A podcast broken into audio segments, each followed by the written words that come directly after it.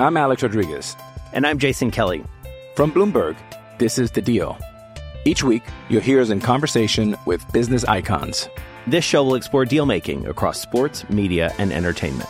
That is a harsh lesson in business. Sports is not and, as uh, simple you know, as bringing a bunch of big names together. I didn't want to do another stomp you out speech. It opened so, up so many more doors. The show is called The, the deal. deal. Listen to the deal. Listen to the deal on Spotify. With threats to our nation waiting around every corner, adaptability is more important than ever. When conditions change without notice, quick strategic thinking is crucial. And with obstacles consistently impending, determination is essential in overcoming them. It's this willingness, decisiveness, and resilience that sets Marines apart. With our fighting spirit, we don't just fight battles, we win them. Marines are the constant our nation counts on to fight the unknown. And through adaptable problem solving, we do just that. Learn more at marines.com. With the Lucky Land slots, you can get lucky just about anywhere. This is your captain speaking. Uh, we've got clear runway and the weather's fine, but we're just going to circle up here a while and uh, get lucky. No, no, nothing like that. It's just these cash prizes add up quick. So I suggest you sit back, keep your tray table upright, and start getting lucky. Play for free at LuckyLandSlots.com. Are you feeling lucky? No purchase necessary. Void where prohibited by law. 18 plus terms and conditions apply. See website for details. And welcome to the unofficial first episode of the Cool Your Jets podcast. Uh, again, we'd like to thank Scott Mason and the Play Like a Jet podcast feed, uh, our friends through Turn on the Jets, uh, for letting us uh, you know, advertise uh, what our new podcast is going to be like to to Scott's viewers, and also giving uh, Michael and I uh, a chance to kind of run through our show and see what kind of works and what doesn't work. Uh, so this is kind of a practice run, a trial run, and also kind of to just talk some Jets and, and show what you know what Michael and I could do together. without further ado, I'm Ben Blessington, and I'm joined by Michael Nania. Michael, how you doing, man? I'm doing really good. Really excited to kick off this podcast. I think this this can be something really fun throughout this season and hopefully for many seasons to come. Hopefully, many playoff seasons and maybe at least one championship season uh, in the years to come. so I'm really excited to kick this off, and uh, this definitely feels like the start of something special, just like 2019 will be for the New York Jets. I love I love the optimism on, on both fronts, but I agree with you uh, again on, both fronts. Look, I you know there is no better time to start a podcast than right now uh, covering the New York Jets. is an exciting time for the team. Uh, you know, Michael and I have known each other for a while, and you know we feel like we have good chemistry through uh, playing Fortnite duos. Unfortunately, that chemistry didn't lead to many wins, though. Yeah, I, I guess I, I, hope this podcast fares better than our one in 500 record.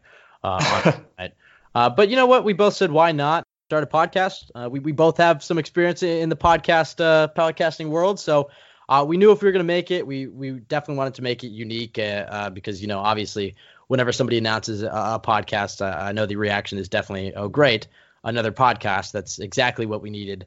Um, but you know, Michael and I knew if we were going to launch one, we wanted to make it you know, you know unique, versatile. We want to make it funny, our own. Um, so yeah, I mean we're we're launching. Uh, so we're recording this episode, this preview episode on a Monday. This will drop uh, on Wednesday. I believe that's like the 31st or something. Our first official episode drops August 5th.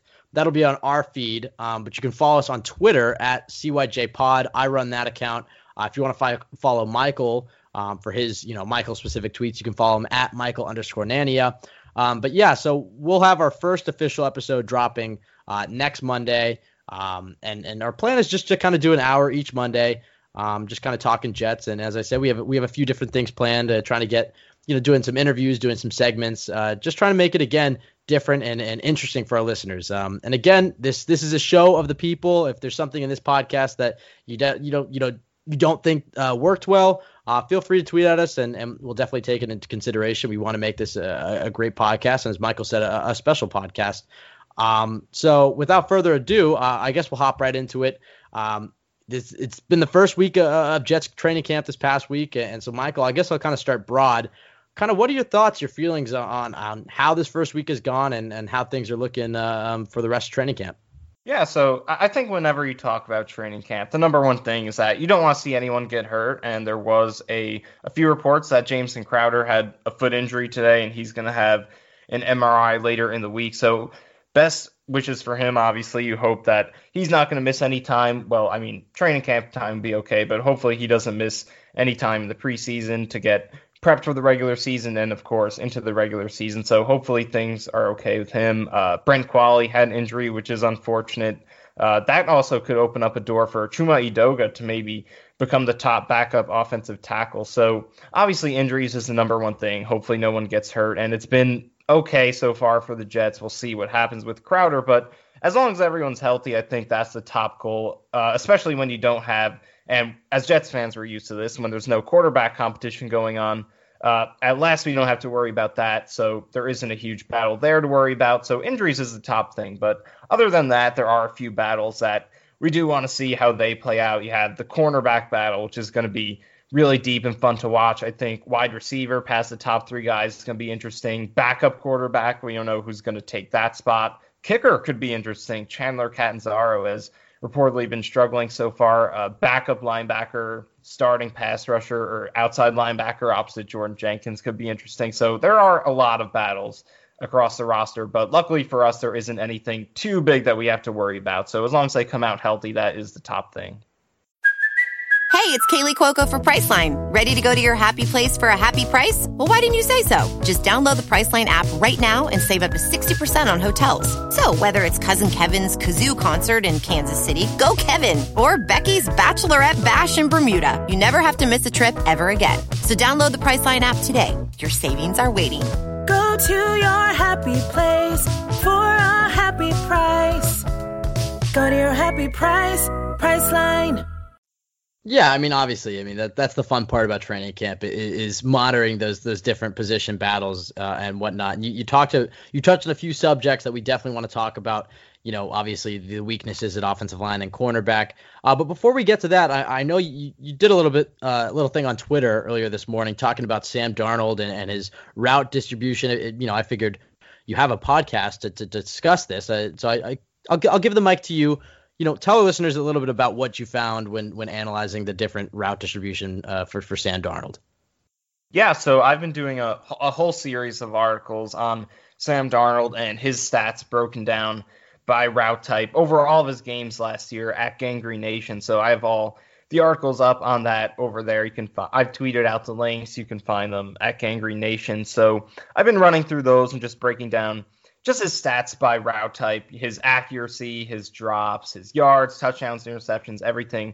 Breaking it down by route type, it's just a different angle to look at a quarterback's production. You know, you can see his home splits, his road splits. Obviously, we know he played better at the end of the season versus the beginning. So there are a lot of general splits that are available for any quarterback, any player in any sport, really. But uh, just to look at Sam Darnold's route types, just kind of look back at the film and chart everything, it definitely gives you a different perspective that you aren't really getting anywhere else. So it was interesting to go back and look at it that way. And today, what I put out on uh, today, I'm recording this is Monday, so back on Monday I posted this, but the latest piece I put out on Sam Darnold's route type production was the difference in his performance over that four game hot stretch at the end of the season versus his first nine games of the season and taking a look at the differences in his production at the end versus the beginning of the season. And there were a lot of things that stood out, but overall, what you really could see was that he was just generally really a lot better overall. And taking a look at his accuracy uh, at all the different route types, I tracked 15 different route types, and Sam Darnold adjusting for drops was more accurate in 11 of those route types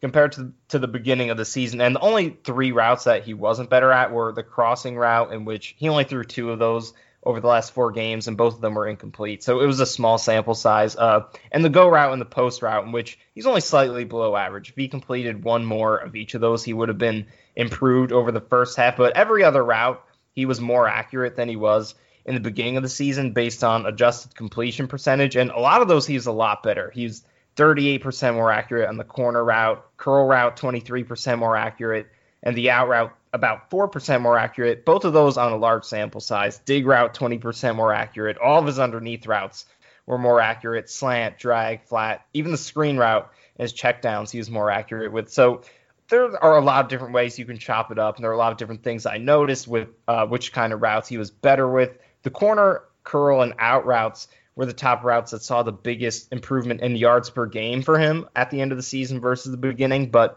overall, you could really just see how versed, really with every single route, deep routes, intermediate routes, the underneath stuff, how much more accurate we, he was, how much more balanced his route distribution was. And another big thing that uh, kind of got pointed out when he compared the end of his season to the beginning was the screen game. The Jets completely took that out at the end of the season. He threw about three fewer screen passes per game uh, over the final four games versus the first nine games, and that was about three times bigger, uh, three to- a drop three times bigger than any other route type. So it definitely sh- showcases the confidence that the coaches had in him at the end of the season, especially coming off of the three game absence he had with the injury. So there are a lot of different ways to slice it up. If you look at the article, I go into a lot more, but there was definitely a lot you can take from it. But the really o- overall, the, the overall takeaway is that he was clearly a lot better. His accuracy adjusted for drops was about 11% better over those over those final four games, and that was with his average attempt distance rising by about a yard and a half, which doesn't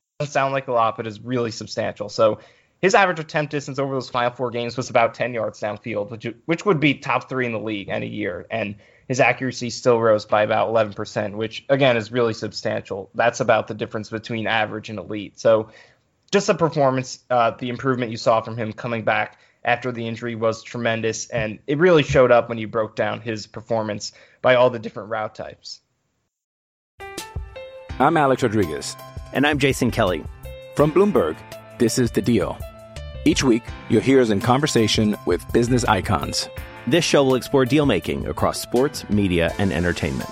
And that is a harsh lesson in business. Sports is not And, uh, as simple you know, I- as bringing a bunch of big names together. I didn't want to do another stomp you out speech. It opened up so many more doors. The show is called The Deal. Listen to The Deal. Listen to the deal on Spotify. Yeah, and I think the most interesting part of that is is you t- look at some of the routes that you know didn't have as much success, and, and some of them were the underneath routes. And you talk about them taking out the screen game, and you look at what exactly did the Jets target in the offseason. I mean, you got a guy like Le'Veon Bell, who you know Sam Darnold, uh, even if they took out the screen game, he doesn't get enough credit. And I I think it's uh, at Drew from Jersey pointed this out on Twitter. He throws a really nice screen ball from what you can see in practice. And, Yeah, and yeah. That, that's from a what he really does in- underrated point. And I think with the Jets, we've seen that a lot. And it's not just do you not airmail the pass, but throwing it in stride is really valuable and lets the receiver, whether it's the back or the tight end or whoever, it lets them maximize their YAC and just keep going in stride. And that is something I think Darnold does pretty well.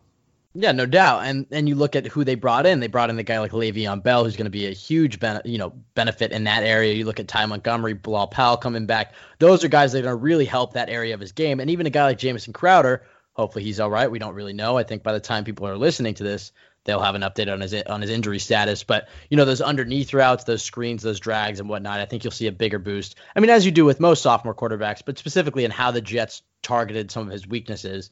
Uh, I'm excited about that because we already knew that he was good at throwing outside the numbers. We, we know he's going to be able to do that with Robbie and, and Enunwa. It's really been okay. Well, you know, how is he doing on on those rhythm throws, those those slants, those drags, those ends, those curls and whatnot? And I think it was a really interesting breakdown. And as Michael said, you can find it on Gang Green Nation uh, or Michael's Twitter page.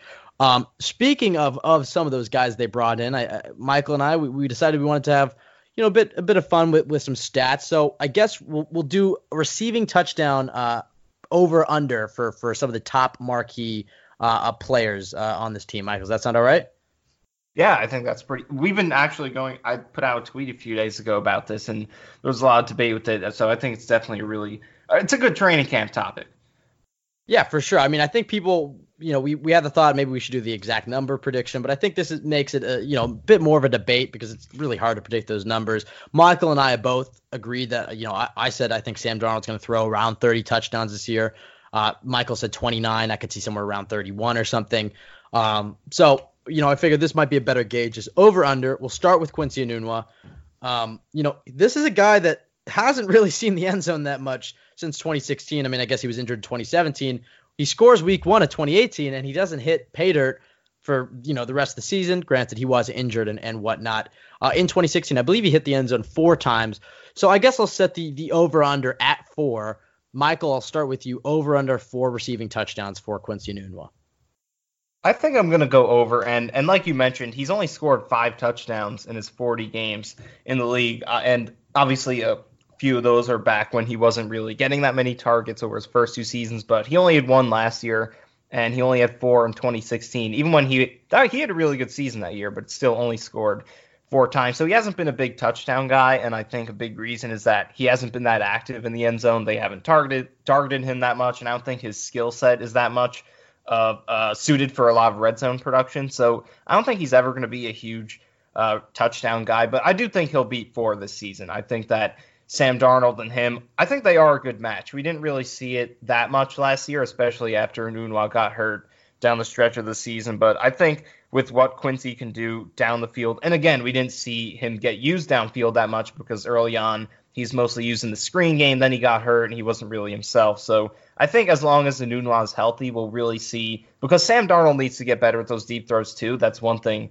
that he struggled a little bit with last year. And going through my route type right, uh, breakdown, you could kind of see that his his production on go routes and post routes were kind of below average last year. So that's something he can get better at. And in 2016, Enunwa on those routes was really really good, and we didn't see it that much last year because he was so busy with the screen game early on, and then of course he got hurt and just his production dipped. So and that also could can be one of the knocks on Jeremy Bates last year. I think he can get knocked a little bit too much, but one of the things that I do don't like that one of the things I don't like that Bates did last year is that he didn't use Enunwa downfield enough. So I think we'll see more of Enunwa down the field this year, having Herndon once he comes back, having Bell, having Crowder should take some of the underneath load off of Enunwa. We could see more of him downfield and potentially score some of those deep touchdowns. So I'll go over four only slightly. I think he'll get about five this year, maybe six, five or six around there. With lucky landslots, you can get lucky just about anywhere. Dearly beloved, we are gathered here today to. Has anyone seen the bride and groom? Sorry, sorry, we're here. We were getting lucky in the limo and we lost track of time. No, Lucky Land Casino, with cash prizes that add up quicker than a guest registry. In that case, I pronounce you lucky. Play for free at LuckyLandSlots.com. Daily bonuses are waiting. No purchase necessary. Void where prohibited by law. 18 plus. Terms and conditions apply. See website for details. Yeah, I agree with you, and you know, obviously you're you're the stats and analytics guru, but I think with Quincy Enunwa's stats are, are a bit deceiving when you see the low amount of touchdowns. If you're a fan from another team and you see that Quincy Enunwa is one of the Jets starting wide receivers, you say, well, this guy had one touchdown last year. As you said, I don't think that paints the full picture of of who Quincy Enunwa is as a receiver and how he was used last year. I mean, they really he was Mr. Bubble Screen and underneath route. You know, you can already see from practice and, and from what I mean Adam Gase has said, and Quincy Enunwa said himself that he's going to be used more downfield like he was in 2016. And it was perplexing last year, like why they didn't use him more on post routes or deep ends and whatnot. He had success with that, or even go routes. He had success with that in 2016 with Ryan Fitzpatrick as his quarterback. You know, he can definitely develop that rapport with with with, uh, with Darnold. I agree with you. I think it's going to be over. Um, you know, I think he'll put up. Yeah, I'd probably say around five or six, but I definitely I'd go over four. Uh, next, Robbie Anderson. So in 2017, he had seven touchdowns. 2018, he had six. I mean, but you could say that he, you know, it took a little bit, uh, it took a few weeks for him to get chemistry with Sam Darnold. So that's probably the, the reason it's, it's slightly lower. I'm going to raise the bar. Obviously, it's a contract year for Robbie, high expectations. Gase is, he's going to be the number one wide receiver. Gase has talked about him a lot. So I'm going to say 10 touchdowns for Robbie Anderson. This is a bit of a stretch. We don't want them all to be over. We don't want to be completely homers. It's part of the reason it's called Cool Your Jets. We want you know, rational takes. 10 touchdowns, Robbie Anderson. Michael, again, I'll start with you. Over, under, push for 10 touchdowns. I'm I'm gonna go under at 10, but I do think he'll get uh, a career high this year. He had six last year, seven in 2017. I think he'll get eight or nine this year.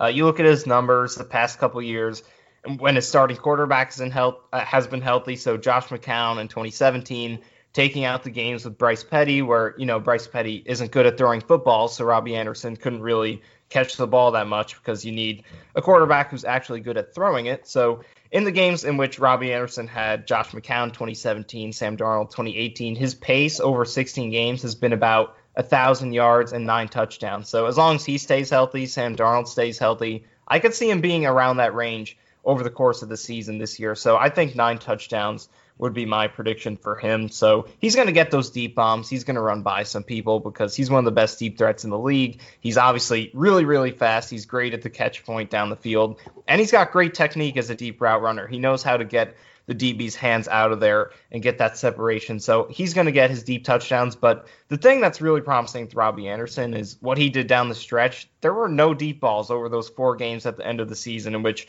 he put up uh, over 300 yards over those final four games. He's one of the top receivers in the league after Sam Darnold came back, and none of that was really deep production at all. So you saw those two uh, those two touchdowns in the red zone. To, just to see that out of Anderson, I'm I'm pretty sure those were his first two career touchdowns under 10 yards. Uh, the one against the Bills and the one against the Texans. So you really saw flashes of chemistry from them last year. So not only will Anderson probably put up good numbers as long as he and Darnold stay healthy, but just the flashes that he showed at the end of the season in the red zone, in the intermediate range, promises that he can maybe be even better than those 16 game pace numbers. So I think he'll be around 1,000 yards, nine touchdowns this year, but I, I could see better. I could see better if both he and Darnold stay healthy and they continue what they did. It, and it, might, it might be hard with the amount of targets they have now, adding Crowder and Bell, but uh, I think a 1,000 yards, nine touchdowns is around where he'll be. With lucky landslots, you can get lucky just about anywhere. Dearly beloved, we are gathered here today to. Has anyone seen the bride and groom? Sorry, sorry, we're here. We were getting lucky in the limo and we lost track of time. No, Lucky Land Casino, with cash prizes that add up quicker than a guest registry. In that case, I pronounce you lucky. Play for free at LuckyLandSlots.com. Daily bonuses are waiting. No purchase necessary. Void where prohibited by law. 18 plus. Terms and conditions apply. See website for details. Yeah, you mentioned staying healthy, and Robbie's actually done a fairly good job of it. You know, you always worry when you see that 6'3", 190 pound frame. You know how he's going to be able to stay healthy. Part of it might be just the routes that he's been running, and now that he's going to go more inside, you might see you know more nagging injuries pop up, which I am concerned about with him.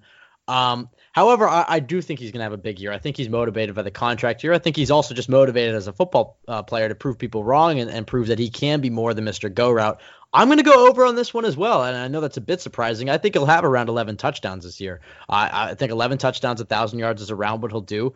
I mean, look, I, you talked about it. He has that chemistry with Sam Darnold. He, he's Sam Darnold's favorite receiver. He might not be his, his you know safety blanket, but I just I really like Robbie Anderson going into that contract year that rapport that they showed at the end of the season. I think I don't know. I, I just I see on those go routes that Robbie's going to be open as you talk about the more versatile route tree, scoring two touchdowns under ten yards in the final four weeks. I think you just saw a lot of growth from Robbie at the end of the last end of last year, and I think you're going to see it uh, into this year as well. Uh, going coming into number three, Jamison Crowder, slot receiver. Again, hope he's all right. But as, as far as touchdown predictions, let's assume he plays all 16 games up until this point, since we don't ne- necessarily know the severity of his injury. Uh, in 2017, he had three touchdowns. 2018, he had two. Uh, 2016, he had slightly more. Um, I think Crowder is going to lead the, the, the, team in receptions. Um, so again, I'll, I'll, set the bar fairly higher at, at five. Um, Michael, again, back to you. Over under five touchdowns for Crowder. I'm gonna go under, but only slightly. I'm gonna go with four, which is his exact uh, per per 16 game average over the course of his career so far. He's got 14 touchdowns in 56 games, so four is what he would average over 16 games, and he's only hit that number once. He had seven in 2016. Uh, every other year he had two or three. So I think four is decent, but what you said I agree with. I think he is the favorite to lead the team in receptions. I think he's going to eat up that underneath game. He had a really good year after the catch last season. He had a career high in yards after the catch per reception. I'm pretty sure he's top five in the league last year. Him and Enunwa were top five in yards after catch per reception last year. So I think that's going to be his game. And with Crowder, uh, an ability of his that I think a lot of people kind of overlook is that he's really good down the field. He's not just a dump off guy or a slant route guy or flat route guy. He can get up the seam and make some big plays. He did that a lot with the Redskins, and I think he's going to do that a lot with the Jets. The Jets actually tweeted out a video today of him catching a deep touchdown from Sam Darnold. So I think we're going to see a lot of big plays from him, but I think most of what his diet is going to be is going to be those slants, those flat routes, those drags, just underneath stuff. And I think that's really going to help out Quincy Enunwa because that's going to let him get outside. He's not going to have to take as many big hits on screen plays and stuff. And he should be able to take advantage of his ability downfield, use that size, use that straight line speed. So I think Crowder should have a positive a positive impact on Enunwa that way. But I don't think he's going to be a huge touchdown guy. But I do think he can be. Uh, he can lead the team in receptions. His career high 67 he had in 2016. So I could see Crowder catching around 70, maybe even 80 passes this year, being that big reception totaling guy for them this year. But touchdowns, I think four is about where I'll settle with him. And I think those touchdowns are going to be big play touchdowns too, because that's that's mostly where his touchdowns have come. He's made a lot of those big plays. I think he had a, a 76 yard touchdown against the Giants last year on a screen pass. So I think he's going to make a few big plays to get in the end zone. But I think four touchdowns is where I'll go for him. So slightly under that number of five. Yeah, and you talked about kind of his versatility. I mean, you talked about Sam Darnold's route running. I think, yeah, Jamison Crowder is a slot receiver that the Jets haven't really had since Santana Moss, a guy who can can go underneath, but a guy who can go deep and, and stretch the field, similar to Robbie Anderson, that that can really.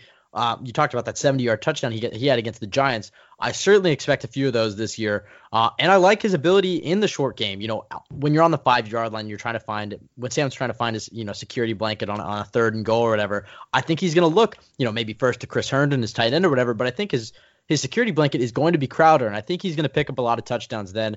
I set it at five. I think I'll go push. I think it's going to be right around. I think it's going to be five uh, this year for him. As I said, I do think he'll lead the team in in receptions. I think he's going to have a ton of yards, ton of fantasy production, but I'll go around five touchdowns.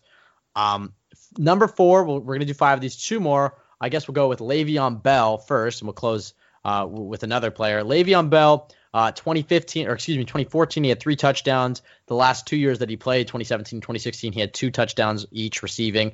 Um, so I'll set it at three touchdowns. Michael, again, back to you. Over under three touchdowns for Le'Veon Bell receiving. Yeah, so Bell for his career has been, and both as a rusher and a receiver, he's he really hasn't been a big touchdown guy. The most touchdowns he scored uh, combined rushing and passing is 11, which he did twice. He had a season, well, he only played six games, but he only had three touchdowns. But overall, he hasn't been a big touchdown scorer. He only has seven receiving touchdowns in his five seasons uh, that he played from 2013 17. So if you went with that average, he would only score maybe two touchdowns, but I think he's going to have the opportunity to score more this year. I think the Jets are really going to rely on him to take a lot of targets, and he did in Pittsburgh. I mean, he had a season where he caught six passes a game in 2016, and he caught about six in uh, 2017 as well. So he's been a big target guy before, and I think Bell could lead the team in receptions. His career high is actually higher than Crowder's. He's had three seasons higher than Crowder's uh, Crowder's career high in receptions. Uh, so I think Bell could score a few more touchdowns this season. Uh, I think. Would you put the over under at? You said uh, three. I think I'm gonna go with. Uh, I'm gonna push. I'm gonna push it. I think that would match his career high. I think Darnold's gonna look at him in the red zone a lot because the Jets don't really have a lot of big time red zone uh, red zone targets. We saw Anderson come on at the end of last season. Hopefully that continues. If Anderson can keep doing what he did in the red zone over those final few games, that's going to be huge for this offense, but we don't know if he can continue that. And Enunwa hasn't been a great red zone guy. Crowder has been pretty good in the red zone. I'll give him that. And Chris Herndon showed flashes, but I think that, you know, I think uh, Le'Veon Bell is going to get a lot of targets in the red zone, which he did not get a lot of in Pittsburgh since they had so many great uh, passing targets to go to in the red zone. I think that's a reason he didn't score that many touchdowns. But for the Jets, I think that Bell is going to be featured a lot more in the red zone. So I'm actually I'm actually going to go over. I, I think he'll get four touchdowns this year, which would be his new career high as a receiver. Yeah, me too. I also think he's going to go over. I think three is a, a safe place to, to set it uh, to set it based on on his precedent. Um, but yeah, I mean, uh, look, the Jets going to be without their starting tight end, who may or may not be the, the next person on this list for the first four games. So I think you know what is Adam Gase going to try to do in the red zone? I think he's going to get the ball in the in the hands of his best player, and I think you talked about it that Pittsburgh had so many top uh, players, whether it be Antonio Brown, uh, whether it be Heath Miller in the red zone. So Le'Veon Bell wasn't necessarily that top guy that they look to. Here, he's number one. I mean, it, if they're in a situation where where they can get him the ball in the red zone, they're going to do it.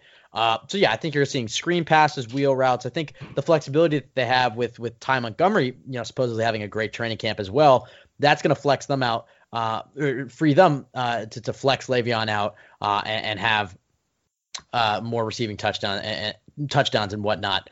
Uh, lastly, Chris Herndon. Uh, now he's going to miss the first four games of the year. Uh, last year he only started 12 games, um, so I guess it, you know, his stats of four touchdowns for for 2018 is kind of a fair way to gauge uh, how many he'll get this year. So I'll set it at four, four touchdowns. Michael over under for Chris Herndon. I'm going to go over. I think he'll get five, even uh, if he plays the full 12 games. I think five is a good place to put him. He had those four touchdowns over the, like you said, he played 12 starts, but is really only the final 11 games where he was actually uh, a major part of the passing game. So I think that it kind of puts uh, puts him in that range to where he can maybe get around five if you assume he improves a little bit, and then you kind of see the progression from the four touchdowns he had last year. So I think five is a good number for him, and and I have high hopes for Chris Herndon. What he did last year and rookie tight ends generally do not produce in this league, and it kind of gets overlooked a little bit. But what he did last year as a rookie is one. It's really one of the best rookie tight end seasons that we've seen in this entire deck, really ever. And it, it really doesn't seem like it. His his numbers that year weren't that great. He had 39 catches, 500 yards, four touchdowns. So those numbers don't jump off the page, but when you compare them to other rookie tight ends over the course of NFL history, it really is in the neighborhood of some great names. So what he did last year is really promising, and especially once he did start getting involved in the offense, his numbers from week six onward were among like top 10 in the league. Whether you look at his yards, his receptions, uh, his touchdowns were all in that top 10 15 range. So I definitely have high hopes for what he's going to be for this team in terms of his stats this year. And this is kind of a thing for all these guys because the Jets do have so many targets to throw to. They don't have an obvious number one receiver, and they have a running back who's going to get a lot of targets, and they've they're three deep at wide receiver. So there are a lot of targets to go around, and it's going to be hard for any one guy to put up huge numbers. But Chris Herndon, if you look at the numbers he put over those final 11 games last year, I think he, he can project those per game over a full season. He's putting up about over 40 yards a game, scored a touchdown, four touchdowns in those 11 games. So in 12 games this season, I could see him putting up five touchdowns.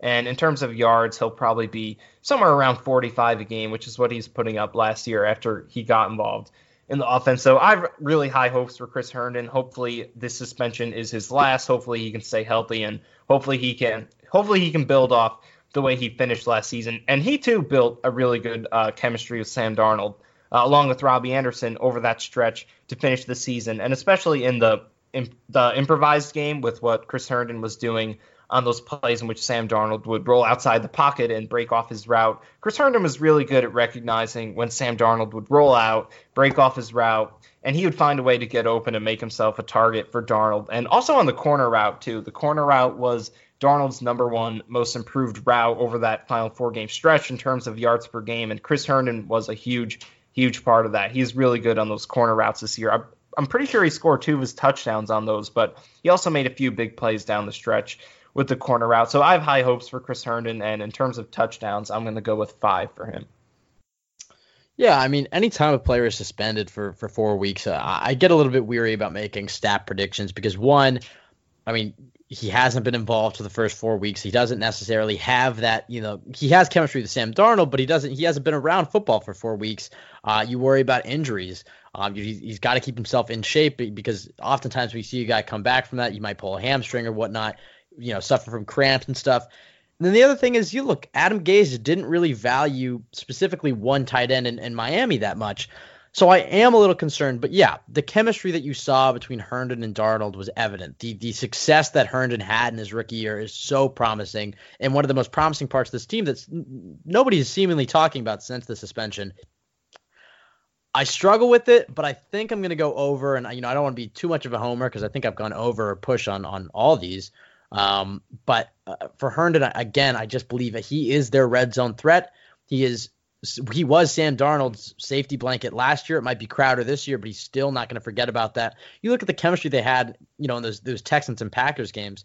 Yeah, you talked about some of those corner route throws and the improv- improvisation where Sam could kind of maneuver out of the pocket, and Herndon just had a great feel of the game of where the opening was going to be in the defense. I feel it. I think I think you're going around just over four or five touchdowns this year for Chris Herndon. Um, so that that'll wrap up that segment. I, I do want to keep with the offense for just one more uh, section here, talking about the wide receiver depth chart because nobody's really talking about this.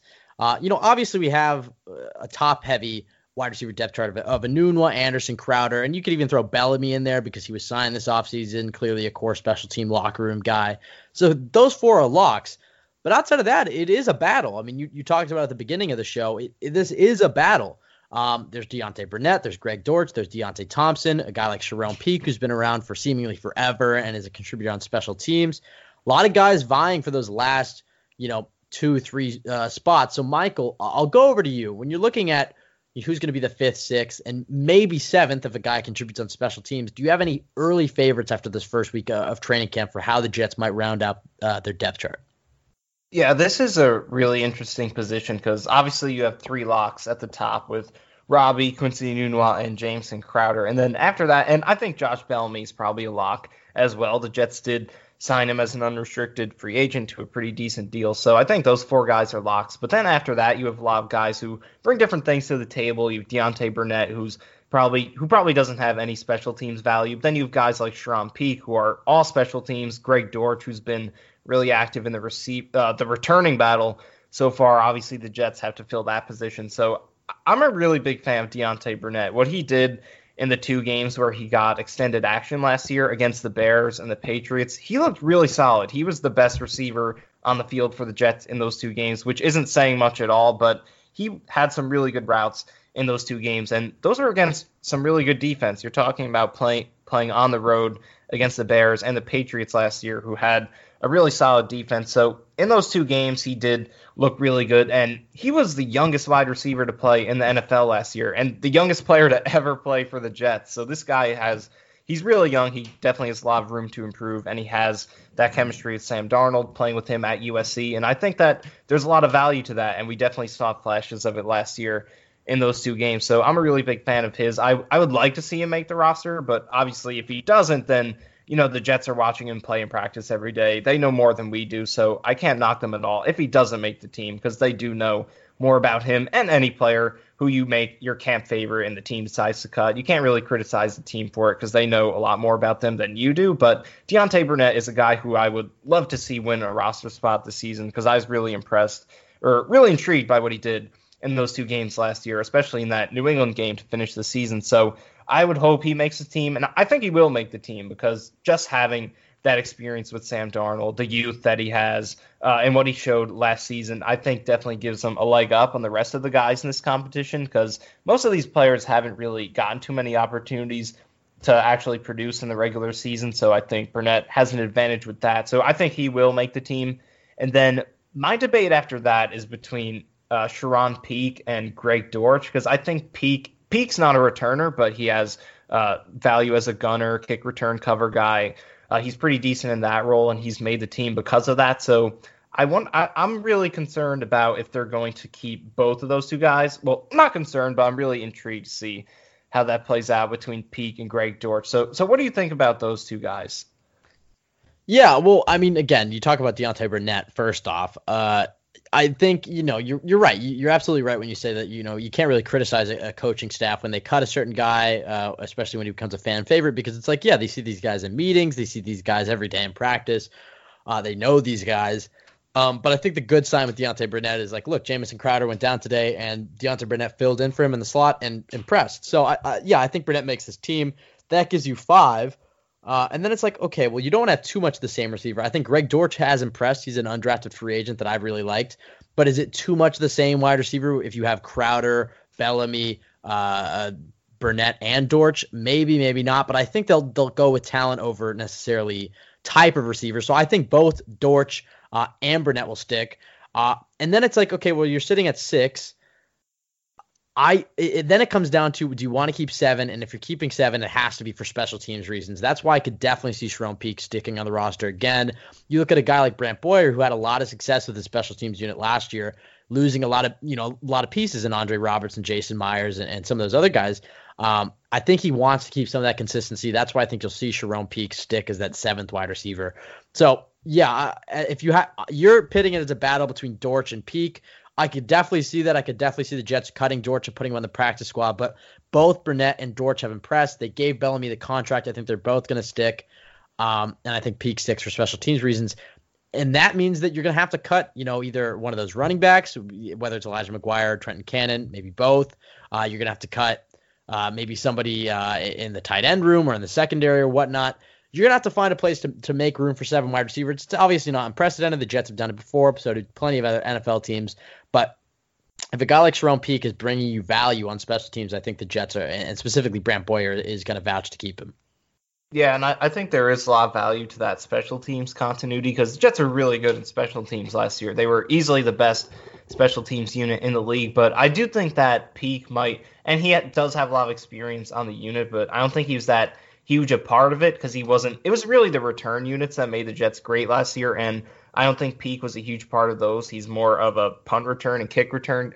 Uh, yeah, punt cover and kick cover guy. So I think that uh, he might not have had a huge part in it, but at the same time, there's still a lot of value to continuity, like you mentioned. So I think it's really going to come down to kind of a battle between the coaching staff in a way, in terms of do we value depth at running back versus having Peake on special teams, or maybe it's another position that you're weighing Peake against. Is it a linebacker? Is it an outside linebacker? Is it a cornerback, a position that needs a lot of depth? So I think we're really going to see, and and you know, in the offseason, obviously it was a different general manager is not here now, but the Jets let Jason Myers go. They let Andre Roberts go. So Brant Boyer lost two of the pieces that made his unit so good last season. So I think we're really going to see. I think it's going to tell us a lot about Joe Douglas and how much he values special teams. But the way the Jets handled the bottom of this receiver depth chart uh, can tell us a lot about how they view special teams. Both Gase, Joe Douglas, and you know if Boyer is going to be able to keep uh, some of the pieces, the core pieces of his unit. So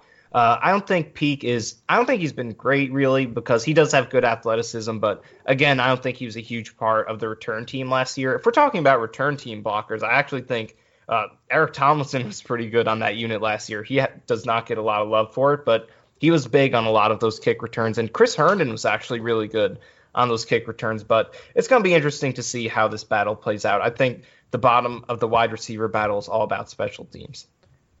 Yeah, and, I think the other thing that that you should uh, consider here is, you know, look, and uh, Joe Caporoso pointed this out that look, the Jets do not want to trot out uh, a wide receiver core like they did against the, the, Chicago Bears this season. So God forbid some guys go down. I mean, yeah, I'm excited by uh, about Greg Dortch and and Deontay Burnett or whatnot, but I'd be interested to see if a guy like Deonte Thompson, who was signed during the Adam Gase GM tenure, if he sticks because of his his uh, veteran ability. He has played a good amount. Uh, he was a receiver for Buffalo, got a considerable amount of snaps, so I could definitely see him sticking over Peake.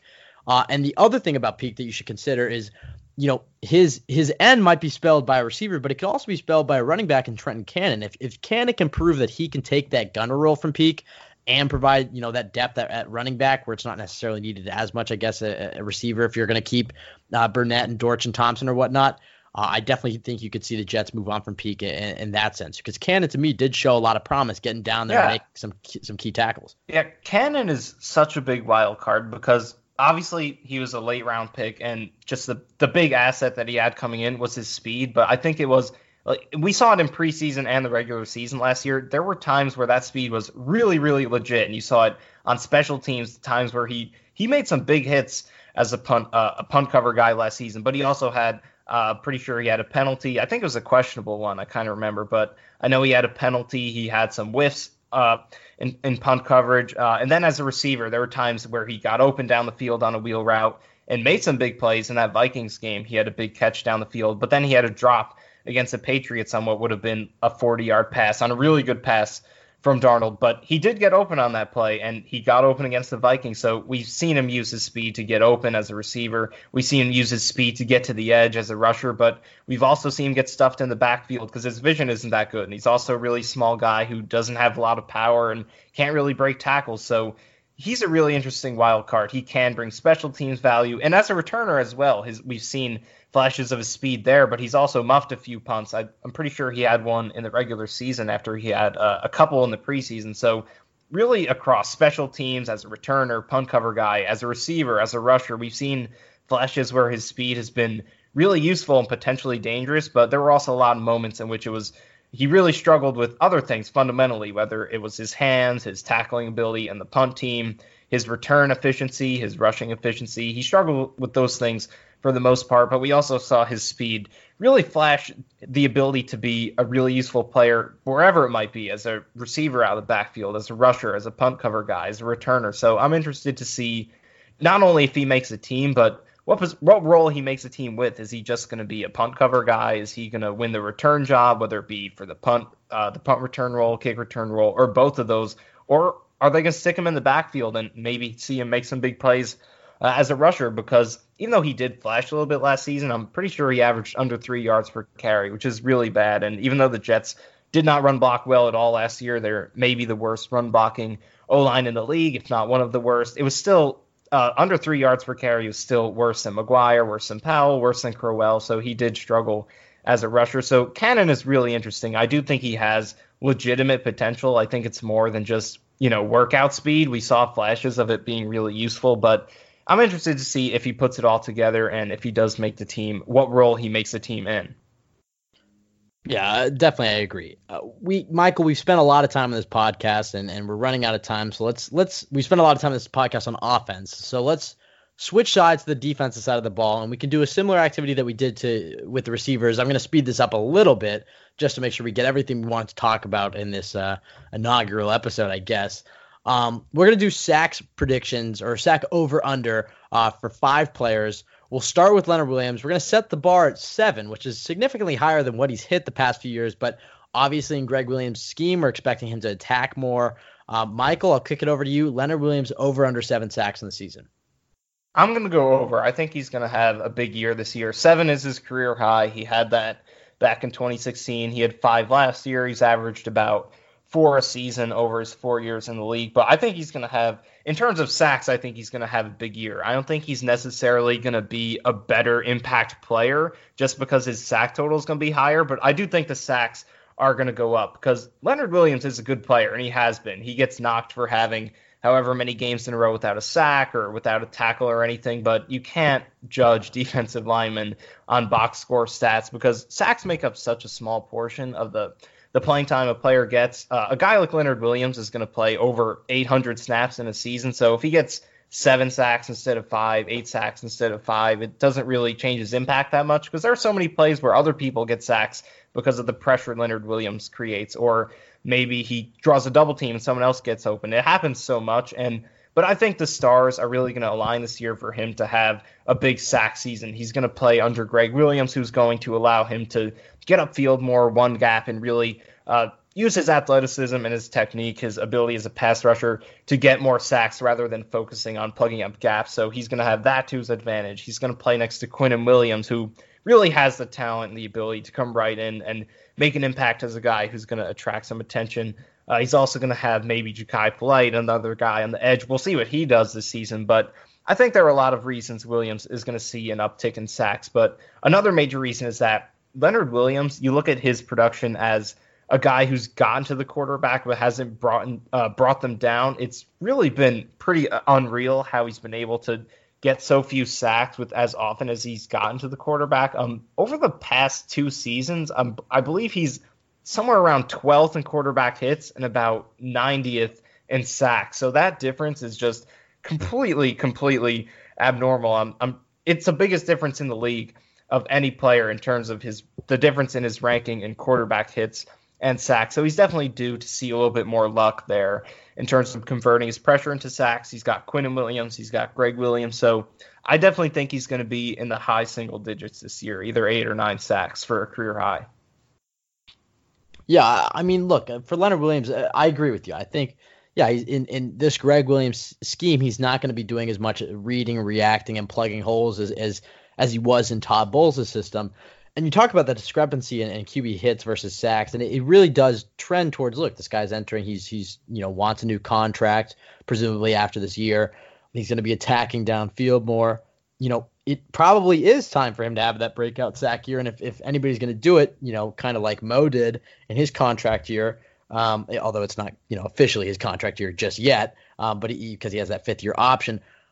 Seven sacks for Leonard Williams, I definitely think is doable. I'll go over again. I was about to say under, but I, will be honest, uh, Leonard. I'll be honest, Michael. Your talk there kind of convinced me at the eleventh hour to say, you know, I I do think Leo is going to push the over on that. I think he wants that new contract. I think he's going to be attacking more you know, uh, Adam Gase has raved about him. Gregg Williams has ra- raved about him. Even guys like Quinnen Williams have raved about him.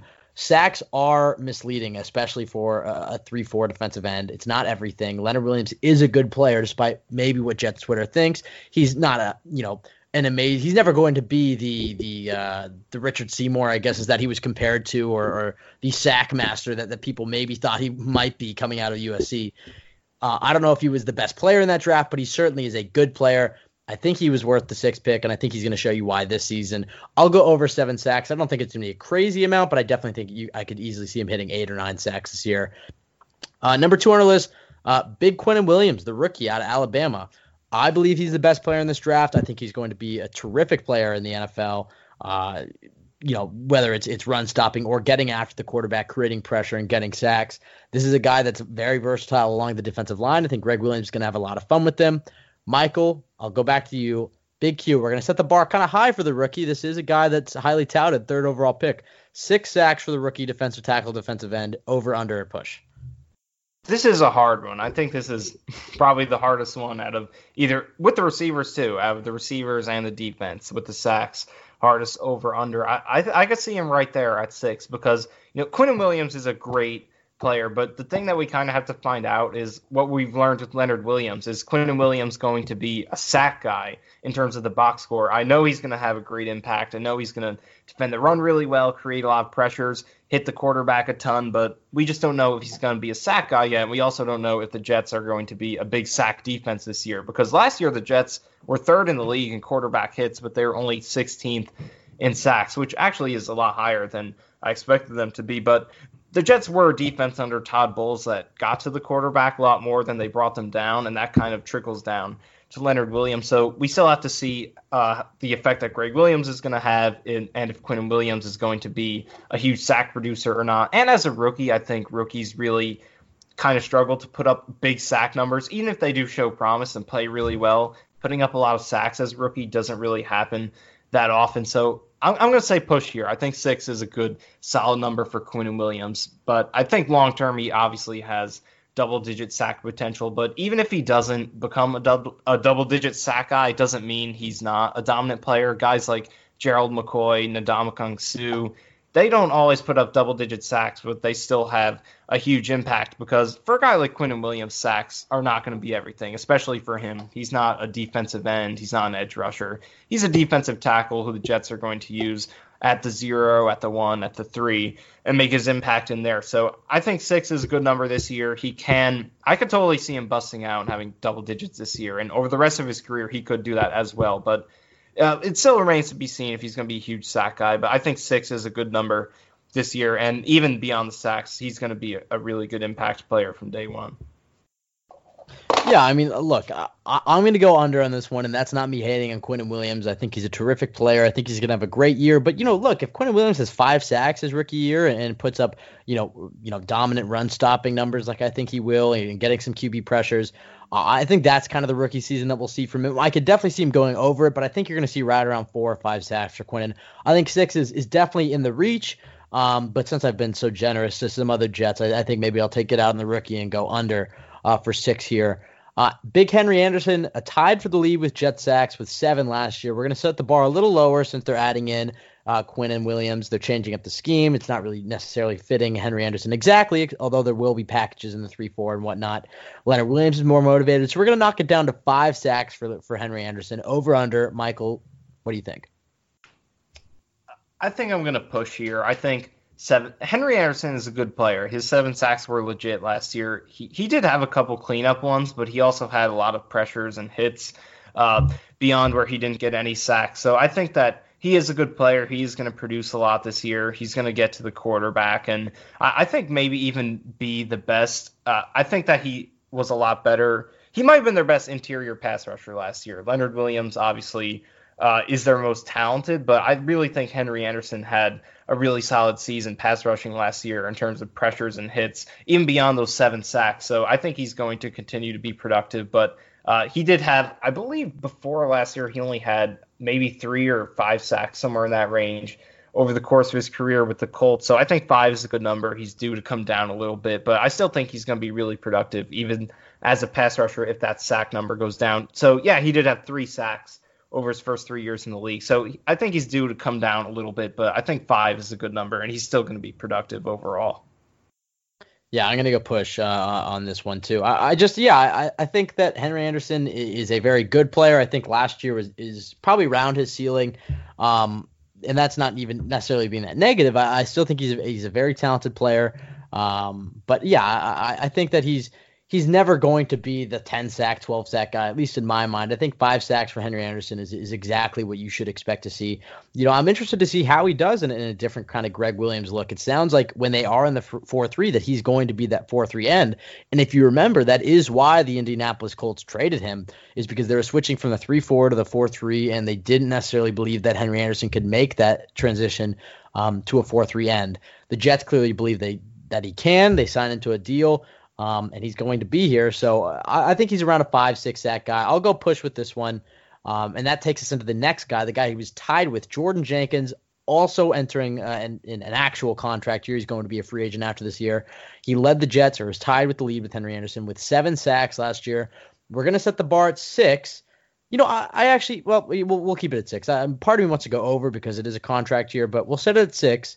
Michael, back to you. Jordan Jenkins, outside linebacker, hasn't really necessarily been the uh, the sack maestro, but he has worked uh, a lot this offseason, improving his pass rushing. Uh, you know, game, and he had seven last year. Do you think he gets over, under, uh, or push for six this year?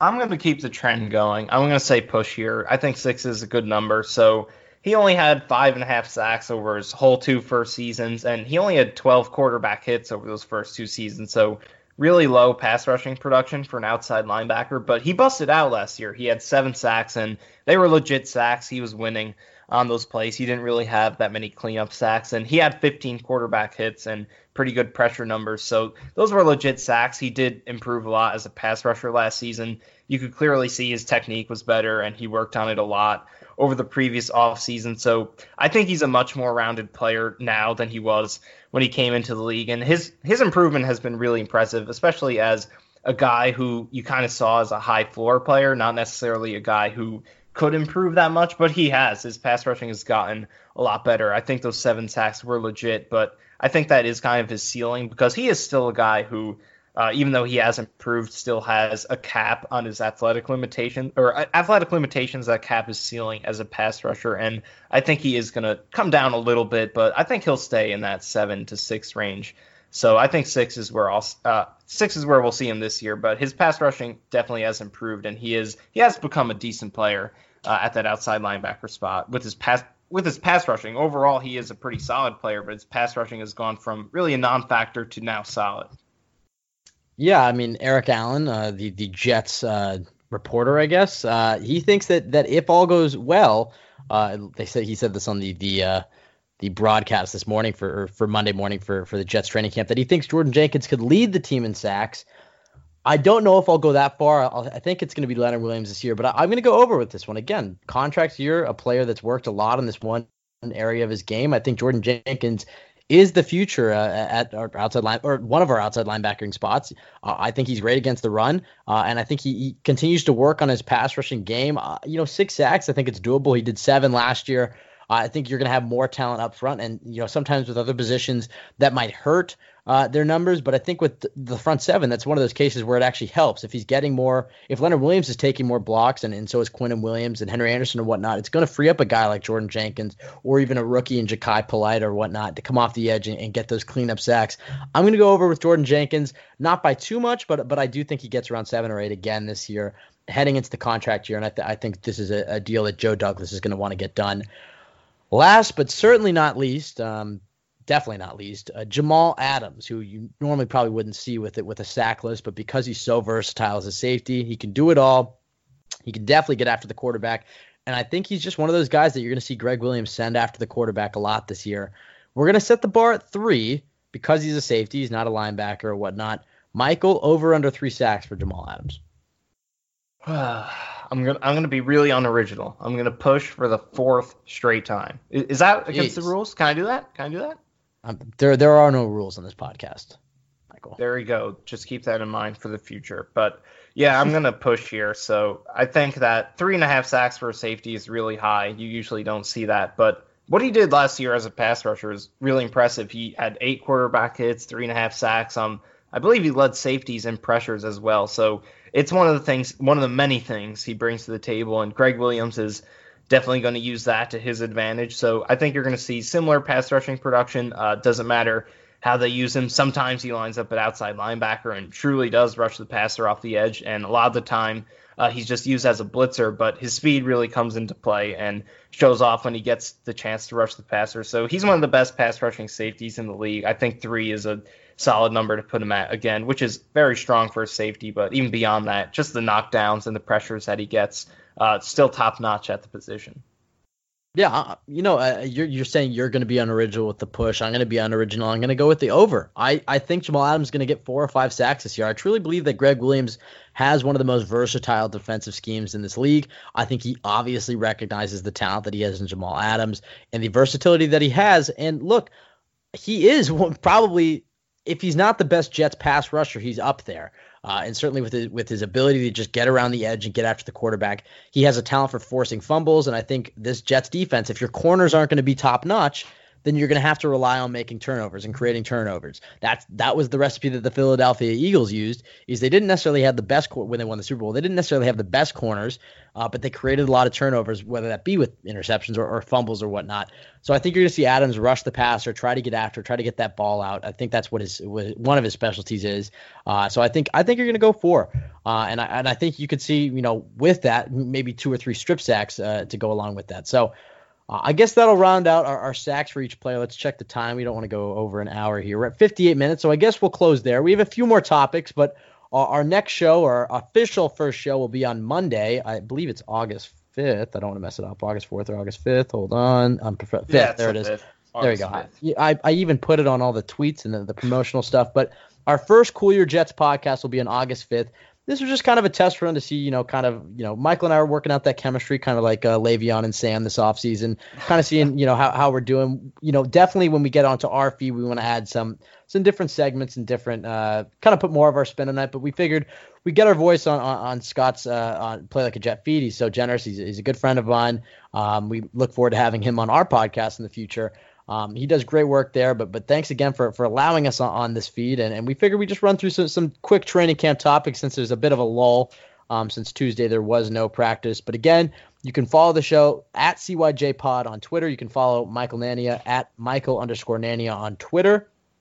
Uh, when the show's feed is up and running, it will be on iTunes, Spotify, um, you know, Stitcher, SoundCloud, Google Play, wherever you listen to podcasts. It might take a bit to get it up there. Um, we'll see. I'm going to try to have it up on, on, Monday, but iTunes is kind of finicky if you don't have an episode and, and whatnot. But we're going to get the, the, the content out there on Monday. Just follow the Twitter at CYJ Pod. Uh, we look forward to, to running this podcast, getting better. Uh, please give us our your you know feedback. We want to know what we didn't do that well. If you know if the audio quality was all right. If we should maybe you know switch it up. I, I heard it drag a bit at times, so maybe we'll investigate into that. Um, you know different things. We, we you know we this is a podcast of the people. We want to know, uh, you know, what you guys liked and what you didn't like. We certainly have a, a lot more to get into and, and that we want to do uh, when we get onto our own feed. So again, make sure to follow us at CYJ Pod. Michael, before we close the show, anything else you'd like to add? Yeah, I'm I'm just really excited to get going.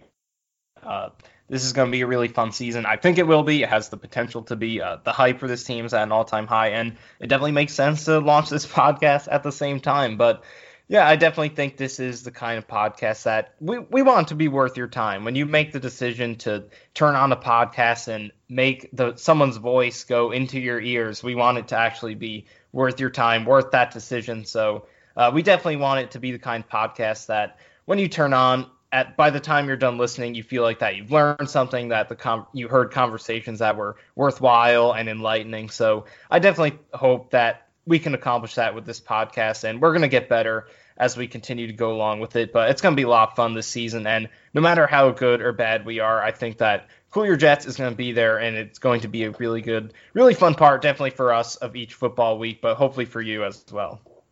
Yeah, and as I said at the beginning, I mean, I know uh, whenever you announce a podcast, I think people's reaction is, "Oh, oh great, you know, another podcast. This is exactly what we needed." But I think Michael and I are, you know, can make a, a good team, and, and we're we're really excited to bring something that that we think, you know, as we get our feet wet and whatnot, can be really versatile and funny and, and unique and, and a bit different. Um, so, anyways, yeah, follow us CYJ Pod on Twitter. Uh, this this episode and all our future episodes will be on turnonthejets.com. Make sure to go follow at Jay Caporoso on Twitter and, and check out turnonthejets.com. It's the best place uh, for Jets coverage out there. Otherwise, everybody have a great week. Let's hope uh, Jamison Crowder's all right. I mean, I guess by the time you're listening to this, we'll, we'll know. Um, but let's hope for health during this training camp, I, I guess, overall. No injuries. Uh, at least no no big injuries, and let's hope the Jets have a great uh, training camp and a great season. Okay, round two. Name something that's not boring. A laundry. Ooh, a book club. Computer solitaire. Huh? Ah, oh, sorry. We were looking for Chumba Casino. That's right. ChumbaCasino.com has over 100 casino style games. Join today and play for free for your chance to redeem some serious prizes. ChumbaCasino.com. No purchase necessary. Full prohibited by law. 18 plus terms and conditions apply. See website for details. With Lucky Land Slots, you can get lucky just about anywhere. Dearly beloved, we are gathered here today to. Has anyone seen the bride and groom? Sorry, sorry, we're here. We were getting lucky in the limo and we lost track of time. No, Lucky Land Casino, with cash prizes that add up quicker than a guest registry. In that case, I pronounce you lucky. Play for free at LuckyLandSlots.com. Daily bonuses are waiting. No purchase necessary. Void where prohibited by law. 18 plus. Terms and conditions apply. See website for details. With Lucky Land Slots, you can get lucky just about anywhere. Dearly beloved, we are gathered here today to. Has anyone seen the bride and groom? Sorry, sorry, we're here. We were getting lucky in the limo and we lost track of time. No, Lucky Land Casino, with cash prizes that add up quicker than a guest registry. In that case, I pronounce you lucky. Play for free at LuckyLandSlots.com. Daily bonuses are waiting. No purchase necessary. Void where prohibited by law. 18 plus. Terms and conditions apply. See website for details. Lucky Land Casino asking people, "What's the weirdest place you've gotten lucky?" Lucky in line at the deli, I guess. Aha, in my dentist's office. More than once, actually. Do I have to say? Yes, you do. In the car before my kids' PTA meeting. Really? Yes. Excuse me, what's the weirdest place you've gotten lucky? I never win and tell. Well, there you have it. You can get lucky anywhere playing at LuckyLandSlots.com. Play for free right now. Are you feeling lucky? No purchase necessary. Void where prohibited by law. 18 plus. Terms and conditions apply. See website for details. Lucky Land Casino asking people, "What's the weirdest place you've gotten lucky?" Lucky in line at the deli, I guess. Aha, in my dentist's office.